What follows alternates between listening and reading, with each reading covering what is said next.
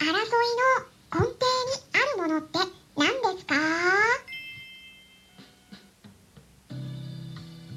こんにちは。サラホリスティックアニマルクリニックのホリスティック獣医サラです。本ラジオ番組ではペットの一般的な健康に関するお話だけでなくホリスティックケアや地球環境そして私が日頃感じていることや気づきなども含めて様々な内容でイギリスからお届けしております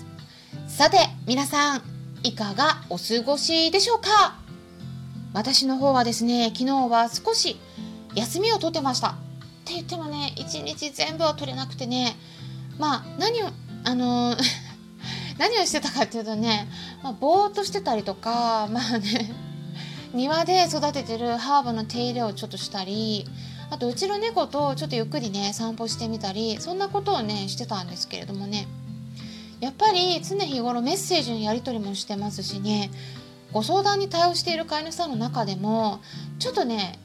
いつ亡くなってもおかしくないような深刻な状態の子がいるんですね。だからね緊急の予定が入ったりもしてね。なんだかんだとね やっぱりね仕事から完全に抜けるのができずにあっという間に時間が経ってしまいましたね、まあ、あとはねこれから分子医学栄養療法研究会のオンラインセミナーがイギリス時間の真夜中2時からスタートなんですね。なぜかというと日本時間の朝10時からだからなんです。で夕方の5時までびっちり日本時間であるので、うん、イギリス時間だと夜のね2時からもう朝までびっちり あるんですね、まあ、そんな感じになってるんですけれども。頑張ります。はい。まああの得た情報はね皆さんにいろいろとねもっと分かりやすい形で伝えていければと思っていますのでね、まあ、そんな感じで私の近況報告をちょっとしたところなんですけれども、まあ、最近ね結構専門的なお話が続いてましたので今日はちょっと緩いお話をしたいと思います。飼い主さんのメンタルケアについてですね。飼い主さんじゃなくてもちょっとね最近私の方で 気づいた人間関係のギクシャクした感じっていうのね、まあ、そのね原因について私なりに視点をお伝えしてみたいと思います。なのでペットの動物たちと暮らしていない方はねちょっと当てはまるところがあると思いますので。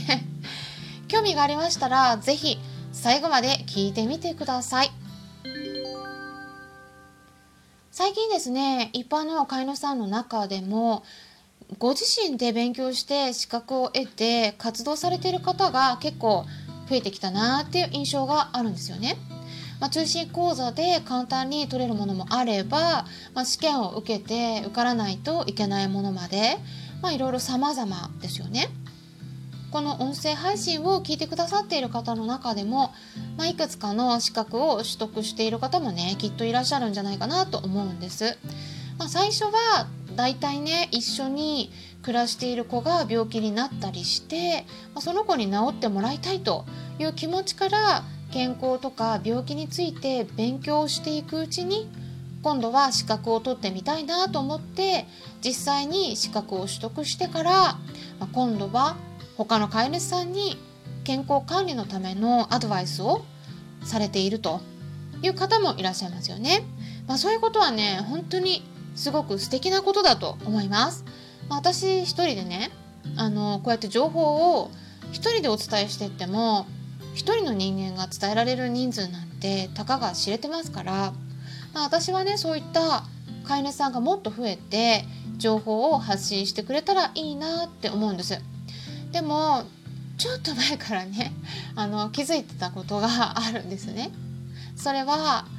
同じように資格を得た飼い主さん同士でもしくは同業者的な人同士で、まあ、ちょっとしたやり方とかケアの仕方とか何が正しくて何が間違ってるとかまあそういったことでねお互いに意見が合わないとそこから今度はいがみ合ってしまうっていうことが結構あるんですよね。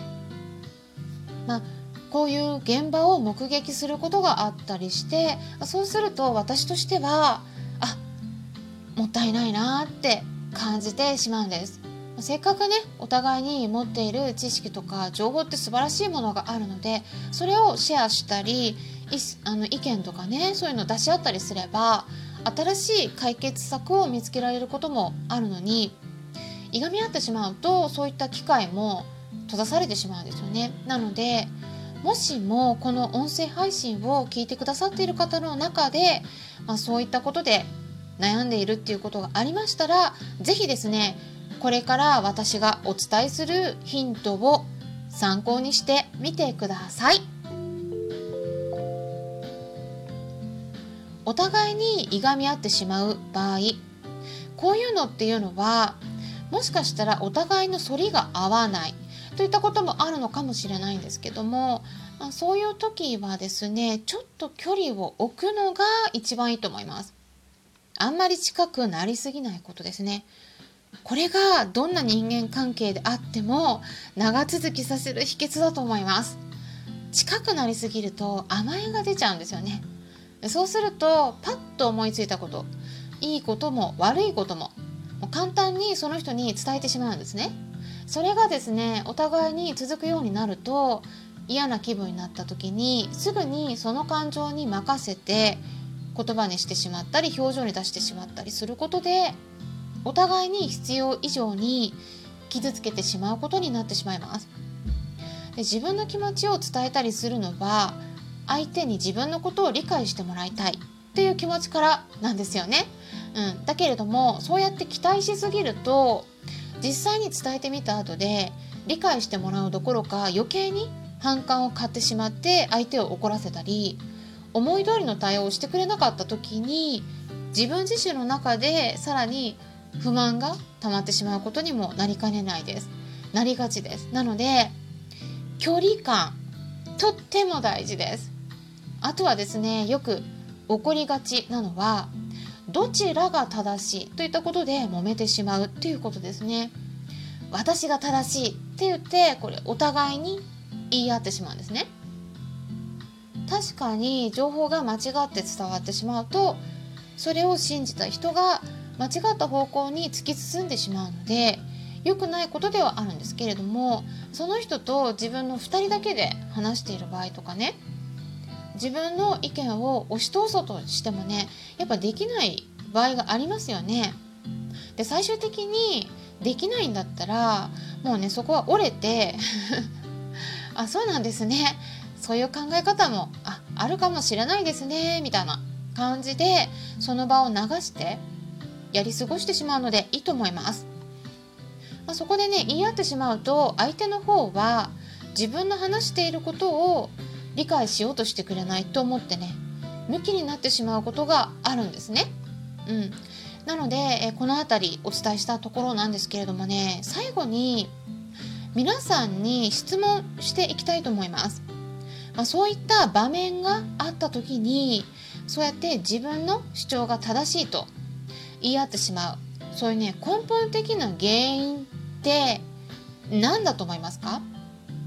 言い合う時のモチベーションって何でしょうかね？うん。何をしたくてそうやって言い合っちゃうんでしょうかね？全部が全部当てはまるわけではないんですけれどもそういった原因の多くは承認欲求。承認欲求を満たしたいからなんですね。承認欲求っていうのは自分のことを認めてもらいたいっていう欲求のことを言います。自分が正しいと認めてもらいたいっていう気持ちで相手に認めさせようとしてるんですね。相手に私のことを認めて認めてって言ってるんですね。でもみんながみんな自分の意見を認めてくれる人ばかりではありません。やっぱりそれぞれ人それぞれね意見って違いますから何かを主張すればそれに対する反論とか反対の意見もね必ずあるはずなんですね。だからそういうのが出てきたりします。これはね私のやり方になるんですけれどもだからねそういったのはもう無理に正そうとしなくていいと思います。例えばですね日本の人口って何人でしょうか。もうね約1億3000万人なんですね。うん。もうそれだけでもすごい数ですよね。でもさらにね他の国に目を向けてみると世界の人口って約80億人なんですよ。もうすごい何倍なんだっていう感じ。日本の中の一部の人に否定的な意見が見られたとしてももう世界から見たら本当に些細な数です。他の国に行けば共感してくれる人が結構いたりします。だからねそうやって考えてみたら楽になりませんか？うん、小さなコミュニティの中で生きにくいなって感じられることがあったらもうねそこをね飛び出して他に行くのも全然ありだと思います。小学生とか中学生などのお子さんがいて子育てしていらっしゃる方もいると思うんですけれども例えばね学校でいじめに遭うとか、ね、そうやって大変な思いをしているのであればもうねその子のために別の学校に変えてみる。っていうのも私は全然いいと思うんですね。逃げるが勝ちそんな言葉もありますよね。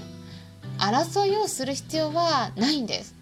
身近な人から否定されると向きになりそうになるかもしれないんですけれども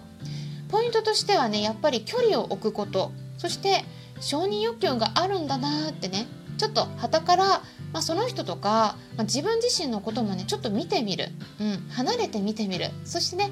あなたはあなた私は私っていう感じで違う意見を持った人のこともただその人はそういう考えなんだなって思ってみること。